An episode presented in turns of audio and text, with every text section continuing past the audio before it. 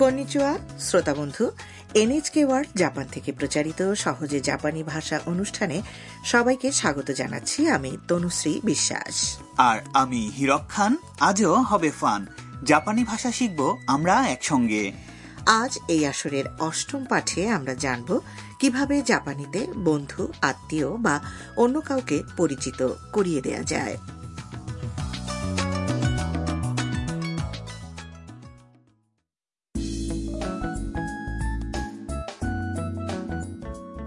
আগের পাঠে আমরা দেখেছিলাম ভিয়েতনাম থেকে জাপানে আসা বিদেশি শিক্ষার্থী তামের সঙ্গে জাপানের একজন ছাত্রী আয়াকার বন্ধুত্ব হয়েছে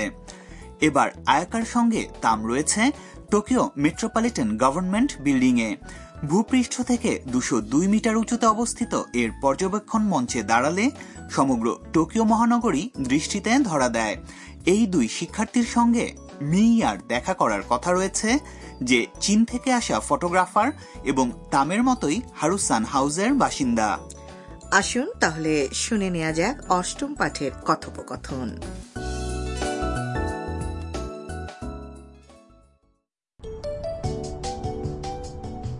まあすごい綺麗だねはいあタム遅れてごめんなさい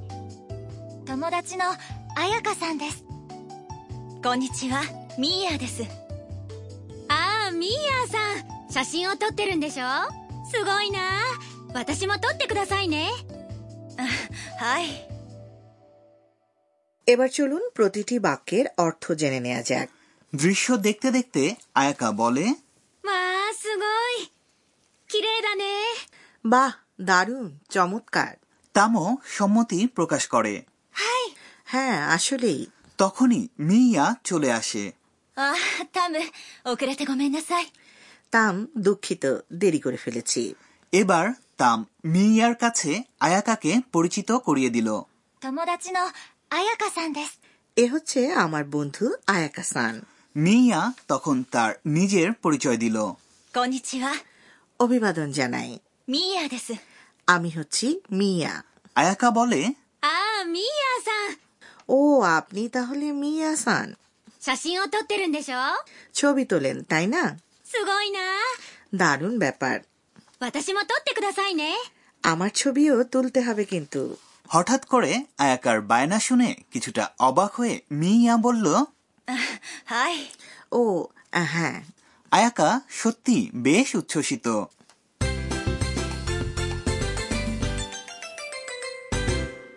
আমাদের আজকের মূল বাক্য হলো এ হচ্ছে আমার বন্ধু আয়াকা সান 友達の彩香さんです আসুন বাক্যটির অর্থ ভালো করে জেনে নেই 友達 মানে হলো বন্ধু এরপরে আছে নো এটি সংযোজক অব্যয় যা দুটি বিশেষ্যকে সম্পর্কযুক্ত করে 彩香 একটি মেয়ের নাম এবং কারো নাম সম্মানের সঙ্গে উল্লেখ করাটাই জাপানে রীতি তাই অন্যেরা নাম উল্লেখ করার সময় সঙ্গে জুড়ে দেন さん আর বাক্যটি সম্পূর্ণ করতে সবশেষে যুক্ত হয়েছে です এবার আজকের শিক্ষণীয় পয়েন্ট জাপানি ভাষায় কাউকে পরিচিত করাতে গিয়ে প্রথমে তার সঙ্গে আপনার সম্পর্ক উল্লেখ করুন যেমন 友達 এবং এরপর লাগিয়ে দিন নো আর তারপরে বলুন ওই ব্যক্তির নাম তাহলে এভাবেই কথাটা হয়েছে আমার বন্ধু আয়াকাসান বা তোমোদাচিনো আয়াকাসান ঠিক ধরেছেন খেয়াল রাখবেন নামটি শুধু আয়াকা হিসেবে উল্লেখ করলে অমার্জিত শোনাবে তাই এর সঙ্গে বলুন সান তাহলে চলুন শুনে শুনে বলি 彩香さんです友達の彩香さんです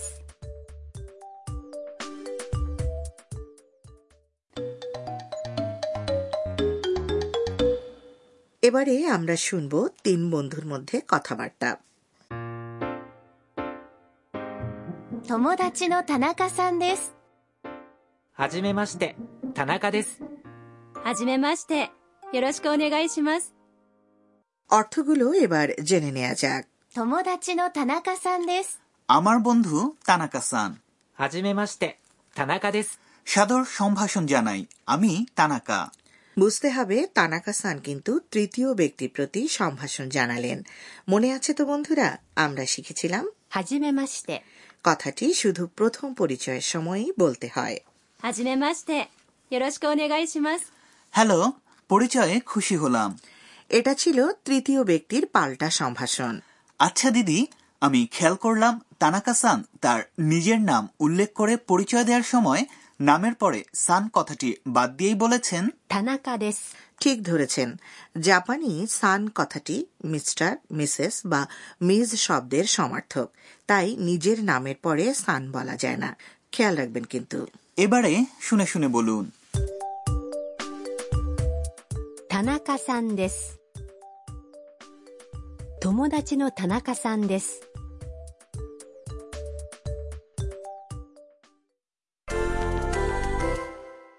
এরপর আসুন জেনে নেই পরিবারের লোকজনকে কিভাবে পরিচিত করাবো ধরুন আপনার ছোট বোনের নাম আন্না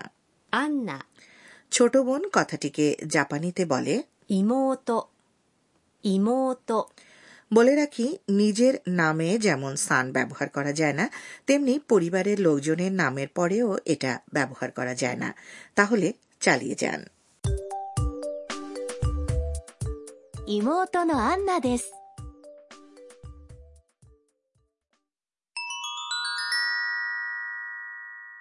এবারে আরও শিখি পর্ব আজ কথা হবে জাপানিতে বিভিন্ন রকম সম্ভাষণ বা অভিবাদন জানানোর উপায় সম্পর্কে আজকের কথাবার্তায় আমরা শুনলাম মিয়া বলেছে কন্নিচিওয়া こんにちは。 এই অভিবাদন কিছুটা মার্জিত এবং দিনের ভাগেই এটা বলা হয় ঘনিষ্ঠ বন্ধুদের মধ্যে এর ব্যবহার তেমন নেই সকালবেলা কারো সঙ্গে দেখা হলে বলুন おはようございます。 অর্থাৎ সুপ্রভাত বা শুভ সকাল আর সন্ধেবেলা বলুন こんばんは。 মানে শুভ সন্ধ্যা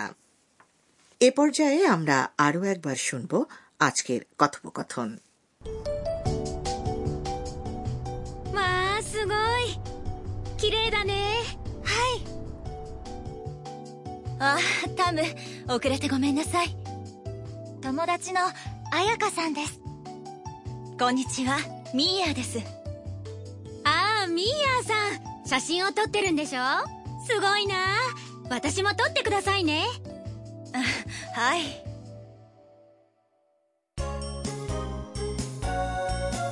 ミーヤのトラベルガイド চলে এলাম মিয়ার ট্রাভেল গাইড বিভাগে টোকিওকে সবচেয়ে ভালোভাবে দেখার জন্য কোন কোন জায়গায় আপনি যেতে পারেন তা নিয়ে কথা হবে আজ আজকের আসরের গোড়াতে নাট্যাংশে যে স্থানটিতে কথাবার্তা হচ্ছিল সেটি হল সিনজুকুতে অবস্থিত টোকিও মেট্রোপলিটন গভর্নমেন্ট বিল্ডিং পর্যবেক্ষণ কেন্দ্র এর পর্যবেক্ষণ মঞ্চ সাধারণ লোকজনের জন্য উন্মুক্ত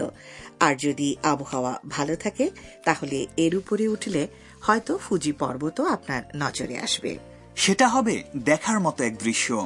এরকম আর কোনো জায়গার কথা বলতে পারেন দিদি নিশ্চয়ই টোকিও টাওয়ার হলে কেমন হয় বাহ চমৎকার আইডিয়া উজ্জ্বল কমলা আর সাদা রঙের সংমিশ্রণে বিশাল উচ্চতায় দাঁড়িয়ে থাকা এক দৃষ্টিনন্দন স্থাপত্য একেবারে ঠিক বলেছেন টোকিও টাওয়ারের উচ্চতা তিনশো তেত্রিশ মিটার আর এর গ্যালারি থেকে আপনি জাপানের রাজধানীর চারিদিকে বিস্তৃত স্থানের সুবিশাল দৃশ্য দেখতে পাবেন এছাড়া আর কোনো জায়গা অবশ্যই আসাকুসা এলাকার কাছে অবস্থিত টোকিও স্কাই ট্রি ছশো চৌত্রিশ মিটার উঁচু দু বারো সালে নির্মাণের পর থেকে এটি হল বিশ্বের সবচেয়ে উঁচু টাওয়ার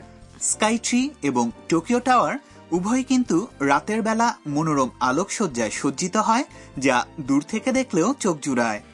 জাপানে যারা আছেন বা ভবিষ্যতে বেড়াতে আসবেন তাদের সবাইকে আমি বলতে চাই এ সকল চমৎকার স্থান আপনারা অবশ্যই ঘুরে দেখবেন আর তিলোত্তমা টোকিও মহানগরীকে সূর্য টাওয়ার থেকে দেখার এক ভিন্ন আনন্দ উপভোগ করবেন